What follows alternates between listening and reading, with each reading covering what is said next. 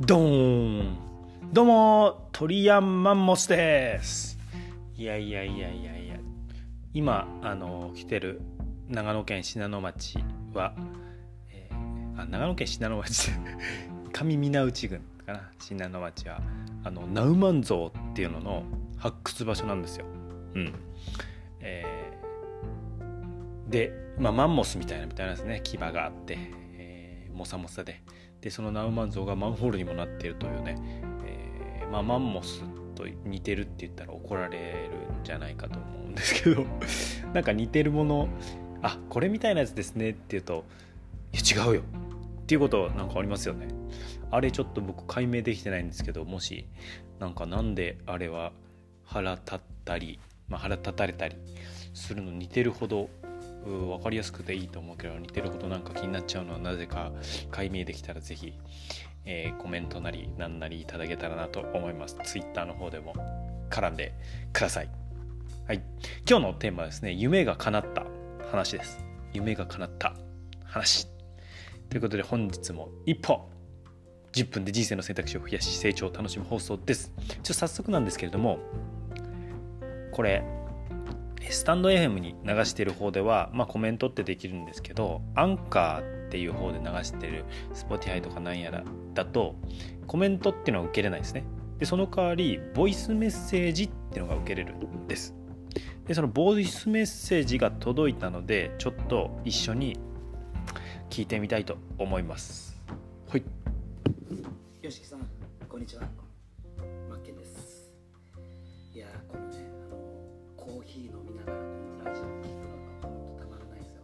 トは立ちながら。いやありがとうございます。マッケンさん。なんで立ちながら飲んでるのかすごく気になっています。これ YOSHIKI さんって呼んでくれてるんですけれども。えー、このマッケンさんがね僕にツイッターで鳥坊主って名乗ったらいいですよっていう風に言ってくれたんですよ。鳥坊主って名乗り始めたんですけど前までですね鳥山さんはって呼んでくれてた方があ鳥坊主さんはって呼んでくださることが起きておおおおって僕が 違和感を抱いてるっていう状態ですね。でいやどれがいいと思いますか？鳥坊主鳥山よしき、えー、鳥山先生はもともと先生だったのと、まあ、鳥山先生的には鳥山先生、えー、あとよっちゃんとかかつてのあだ名、うん。まあ、あとトリッピーとかヨッシーとか迷ってるんですよ。真剣に回答すると鳥山よしき先生がいいと思いますっていう、えー、太田さん太田智子さんをコメントくださって。信用できる人だと思ってもらえるためにフルネームできちんと出した方がいい。ちゃんと伝わると思います。これはもうねめちゃくちゃね難しいですよね。である先輩のマーケッターはツイッターだと親しみを持てて絡める。まあこのからあのコミュニケーションを取るっていうのがすごくポイントになるので、まあ、見てもらうために出会ってもらうために。はなのでコミュニケーションを取りやすいためにあだ名みたいにしているといいんですよって言ってその方は、えー、ツイッター上ではあつぐっちさんですけどつぐっちって名乗ってて。で、えー、インスタ上では、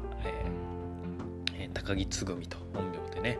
えー、インスタを運用してると。インスタはちょっとあのあまりに気軽な感じの名前だとえー、すぐこうね DM とか来ちゃうからあえてちょっと距離を置く感じにしてるっていうようなことを言ってるんですなるほどなと。距離感の取り方を名前で調整すると。で僕自身もねですね名前すっごいこだわってて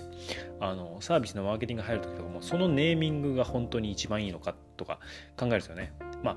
えっ、ー、と一番重要なのは訴求の一貫性。ちょっと難しい言葉あんま使わないますいいですね。これこのサービスこの商品はこれだあなたに届けるものはこれだっていうのが一本筋通ってた方がいいんですけどてか通った方がいいじゃなくてそここそ肝なんですけどその時ねネーミングも、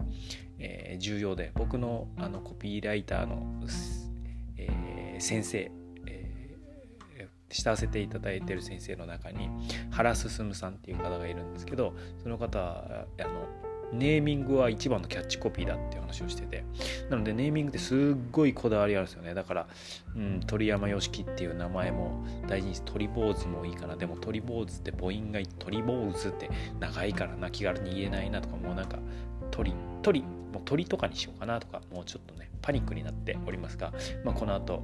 回答を出したいと思いますツイッター上で回答を出したいと思います。名前を変更こっそり。こっそりじゃないな、えー、します。はい。で、えー、ちょっと続きをね、えー、聞きたいと思いますね。これ楽しいんですよね。うんちょっと一緒に今日は楽しんでもらえたなと。あと僕の夢が叶った話をお伝えします。いやあの鳥の声ちょっと聞こえないんですけど鳥山の声しか聞こえなかったんでメッセージ。一緒に、まあ、いつもありがとうございます。ありがとうございます鳥ばっかりじゃねえか。鳥ばっかりじゃねえか鳥 鳥取じゃないんですよ。あの長野県なんで長野県をそれ多分結構毎回言ってるんでそこはあのよろしくお願いします。多分鳥の声も聞こえてますよねきっと。あの今はちょっとね、えー、室内で今日は撮ってますけども。はい。あ僕のキャパオーダーの放送をちょっと前にしたんですね。それでアンサーでボイスメッセージくださいました。僕も今これが限界かなと思ってます。これがとりあえず限界かなと。これ以上身動きとあの僕と、えー、ユーデミコースに支障あり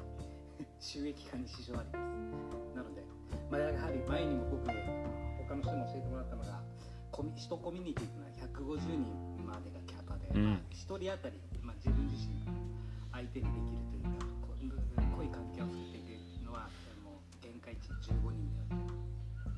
あるあこれ止まっちゃってるんですよね途中でちょっと、えー15人だよという先をちょっとすごい気になっております。気になって気になってあの続きはこちらみたいな。あの心理学っていうねザイガニック効果になってるんですけどこの後何話したの？これ多分1分までしかね録音できないんだと思うんですよね。うん全然切れちゃうんですけど、うん、気になっております。今の150人までっていうのはまあ、ちょっと専門用語で言うとダンバースっていうやつで、まあ、その会社の組織とか150人を超えるとサボったりするような人が出てくるっていう数値なんですよね。うん、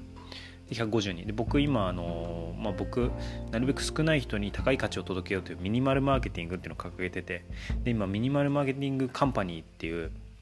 えー組織仲間ですね。を作って、えーコミュニティですね。作り始めていて。で、まあ、それはちょっとメルマガに入ってる人にしか案内しないんですけど、うん、そこでもうなんだろう。いわゆるなん、似てる形で言うとオンラインサロンだと思うんですけどオンラインサロンって別に人数制限とかないと思うんですけど僕濃く付き合いたいなって思ってるんで人数制限かけようと思ってるんでだからこのダンバース150っていうのをさこれも150がかまあ体感的にも僕あの中高生授業やってたんで分かるんで、まあ、200とかもうギリギリかな。でも多分